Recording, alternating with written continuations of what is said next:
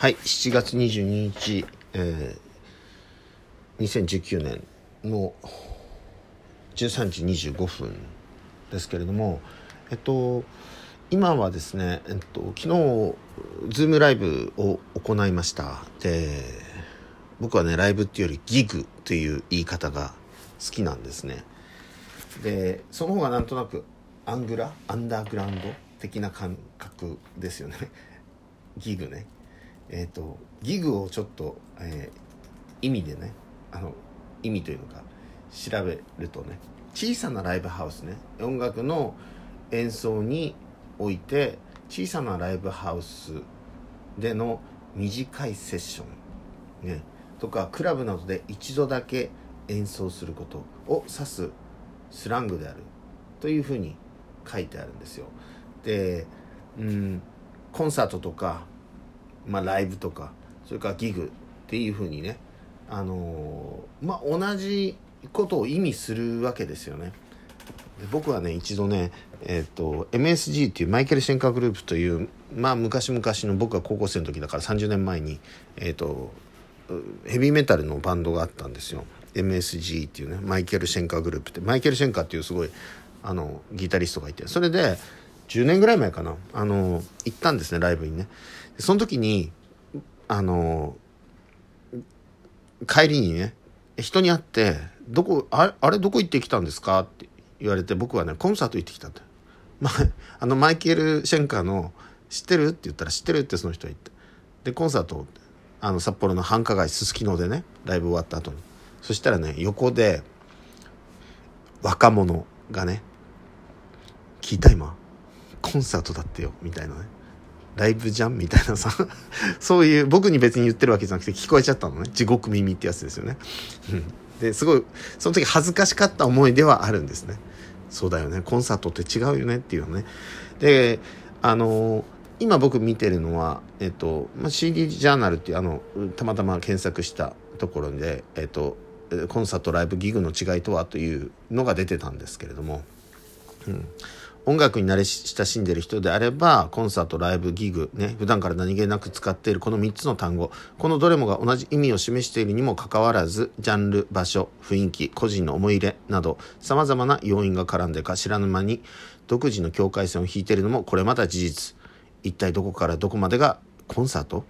ライブギグなのかっていうね。えー、っと、そこで書いたのはコンサートっていうのはやっぱりクラシック、ジャズ、ね、ロックとかポップ、えー、それから純邦楽とかね大ホール中ホールね、えー、これは生演奏に限らず、まあ、演奏会コンサートって言われますよねっていうことね。それからライブっていうのは、うん、ジャズとかロックポップス全般で大ホール中ホールとライブハウス。まあライブって言いますよね。大きなあの会場であってもね。でギグの場合はジャンルはロック。ね。で、えー、会場はライブハウス。で生演奏に限るということですね。うん、そういう、あのー、違いがあるんですけどもだ僕はうんとギグっていうのはあのまあロックシーンっていうねあのロックだぜって感じね あのトマベッチ先生のあのお話で、うん、ロックってさ自由って言いながら自分で決めた曲をやってんのって自由じゃねえじゃんって言ってんのね。あので友別先生のあのギグねライブね あの見たことある人がいると思いますけれどもあの YouTube とかでもねあれ見たら分かる通りね別に何の曲を曲も何もないんだよね。でまさにその、まあ、ライブセッションって言ったらおかしいけれども一回きりのまあ録画したら一回きりじゃないのかもしれないけどでもその時しかない曲だよね。うん、であのいわゆるその、うん、ギグライブコンサート全体で言ったとしてもあのうんとねグレートフルデッドだったっけな、うん、っていうバンドがあって僕はそのえっ、と間違ってないと思うんだけどもえっと、グレートフルデッドにマーケティングを学ぶっていう本を確かに2011年ぐらいに出てると思うんで10年とか11年とかその辺に。で一時期ねその遠隔気功師養成講座に僕は、まあ、2 3 0冊程度だけど本をあのスーツケースに入れてでそれをテーブルの上に並べながらあの講義をしてたんですね初期の頃ね。で糸井重里さんが、まあ、監修というか解説を加えてね、うん、グレートフルデッドというそのあのロックバンドというのは全然他と違ってなんか項目とかも決まってないし、えー、そのライブではね。でいろんななんか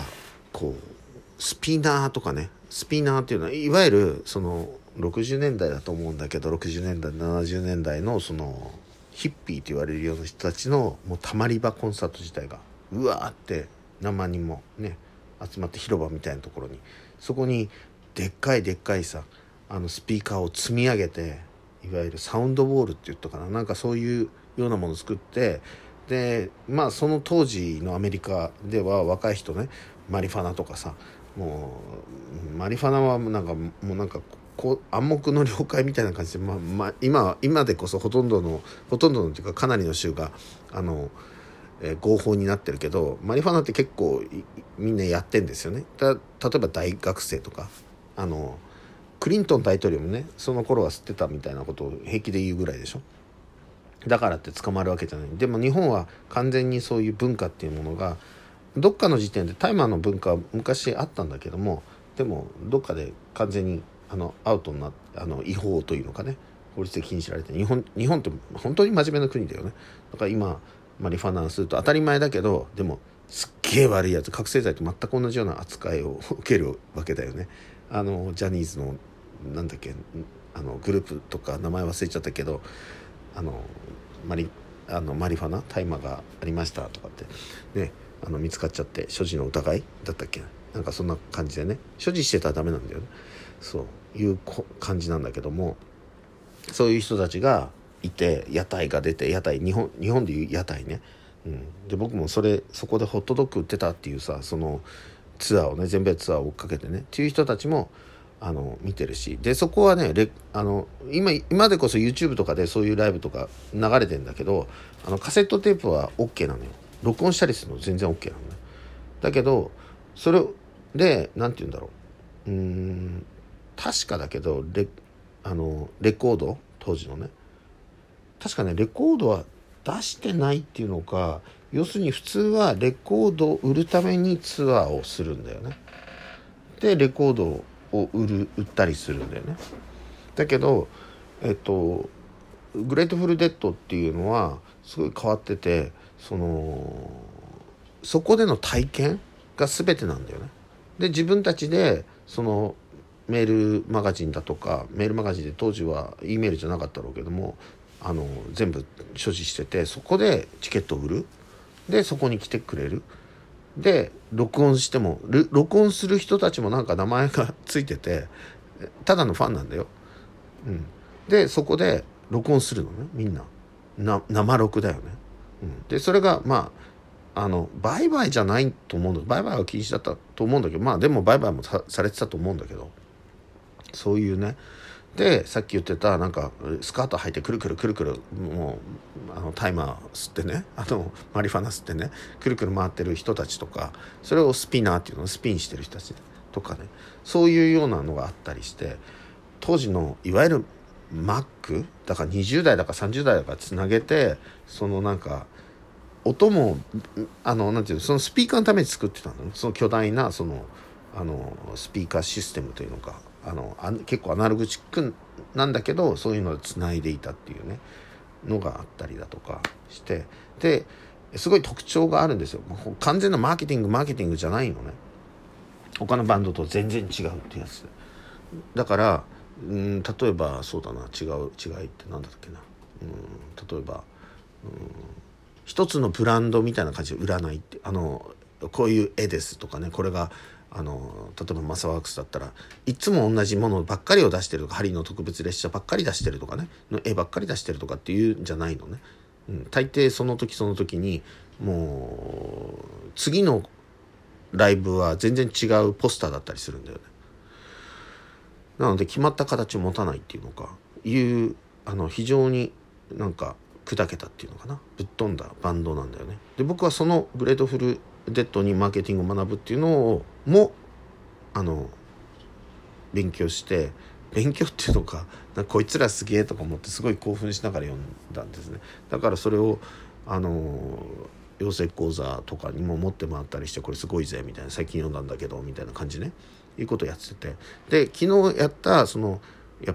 やっと戻ったね。無駄話が多いマサワークスですけどやっと戻ったけど昨日のズームギグね、うん、僕はズームライブってまだ言った言ってるけどだんだんずらしていくかなと思ってるのギグね。だって一回きりってさっき言ってたよね。さっきなんかあのあのウェブ見たやつね。そうそうそう。クラブなどでそうそうそう小さなライブハウスなどの短いセッション。クラブなどで一度だけ演奏すること。ね。えっ、ー、とまあ小さなライブハウスなどでのなどでの短いセッションってことは大きな会場でのコンサートには使用しないっていう意味があるしそれからクラブなどで一度だけ演奏することっていうことはこのジャズミュージシャンから始まったって書いてあるのね。広まったって書いてあるのそういうのを指すスラングがギグって GIG ね。GIG ですね。いいね。ギグヒーリングっていうのいいね、うん、わあなんかすごいいいなこれ。うん。例えばこれなんかあの今ウィキペディアの方に移ったんだけどあボーイっていうのが日本においてコンサートツアー等にギグという故障を先駆けて使い始めたって書いてある。初めて知った。それから騎士団ってあるでしょ？え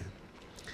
あれが規模にかかわらずコンサートやライブは全てギグと呼んでいるんだって、えー、これも初めて知った。それから昔のねカイバンドっていうのがあったのね。最近なんか北海道でコンサートやるのかテレビで見たの。あのコマーシャルね。えー海バンドは都有5号地現在の都庁で、えーと、行い3万人近く観客を集めた野外イベントをザ・ビッグギグと銘打って開催した。へえね。すごいね。うん。なお各駅前において展開する 路上ライブのことをバンド間でギグと呼称する場合があるが近年では死後となっているだって。なんかそういうのって面白いね。えっ、と海外での使用例としてはピンク・フロイドのアルバム「狂気」に収録されている楽曲「The Great Gig in the Sky」などがある。わあすごいなこれ。ピンク・フロイド聞いたよ。聞いたけど全然覚えてない。覚えれるような曲じゃないよね。何がいいのかなとか思ってさ、うん、でもあれはやっぱりそういうラリってるやつら用の、うん、なんか 感じがするよね。そのその辺の世代のね好んでやられたようなね。で昨日は本当にそのスポットライトっていう気候技術ね今新しくて僕は本当もう新しく自分で開発してそれがわってなんかいけるっていう感じね。で僕自体がその遠隔ヒーリングサタナイ自体もあのギグだと思ってるので。最初からね書いたの。このグレートフルデッドのえー、ところだったか忘れたけどなんか本とかにねギグっていうね。あのそういうものを行いたいあるいはライブっていうかねヒーリングライブなんだっていう感覚ね。すごいあって僕の中にね、うん、なんだろう、うん、まあ自分で自分で表現するの変だけどやっぱりやっぱりアートだと思ってるからね「マサワークス for you」ってあるでしょ？それワークスっていうのはワークっていうのはアート作品なのだよ いいですか？僕まあ真剣に言ってますよ結構ね。うん。あの誰かが笑っちゃうかもしれないので、まあ、笑ってるとさあの多分今顔笑ってると思うんだよね、うん、楽しそうになんかなんか楽しそうに喋ってんなみたいな感じするでしょ。楽しそう楽しいんだけどね。楽しくなきゃ僕別に作ったってしょうがないから。無理になんか装うあのなんとかをまとうとかあの演じるフェイク it until like you make it とかってあるじゃん。なんかいやできるようになるまでそのなんていうの？フェイクしろっていうね。装えっていうか嘘つけっていうでも自分に嘘はつけない。自分に嘘はつけるんだけど自分に嘘はつけるんだけど自分の無意識には嘘をつけない。僕ら無意識を使いたいわけだよね。っていうことはじゃあどうすればいいっていうとあのしたくないことをしないことだよね。うん。笑いたくもないのに笑ってたりいい人じゃないのにいい人のふりをする？とか、えっと、できる人じゃないのにできる人のふりをするのは良くないよね。っていうことね。良くないというのか結果自分には嘘をついてるからストレスフルな生活を送ることになるでしょ。じゃあどうすればいいの？って言った時にこれがさ同じじゃんって言わないでね。これね全く逆なんだよ。でもね同じように聞こえるんですよ。いいですか？ね。あの同じように聞こえるんだけどそうだな。だって言葉にしたらけ結構同じだったりす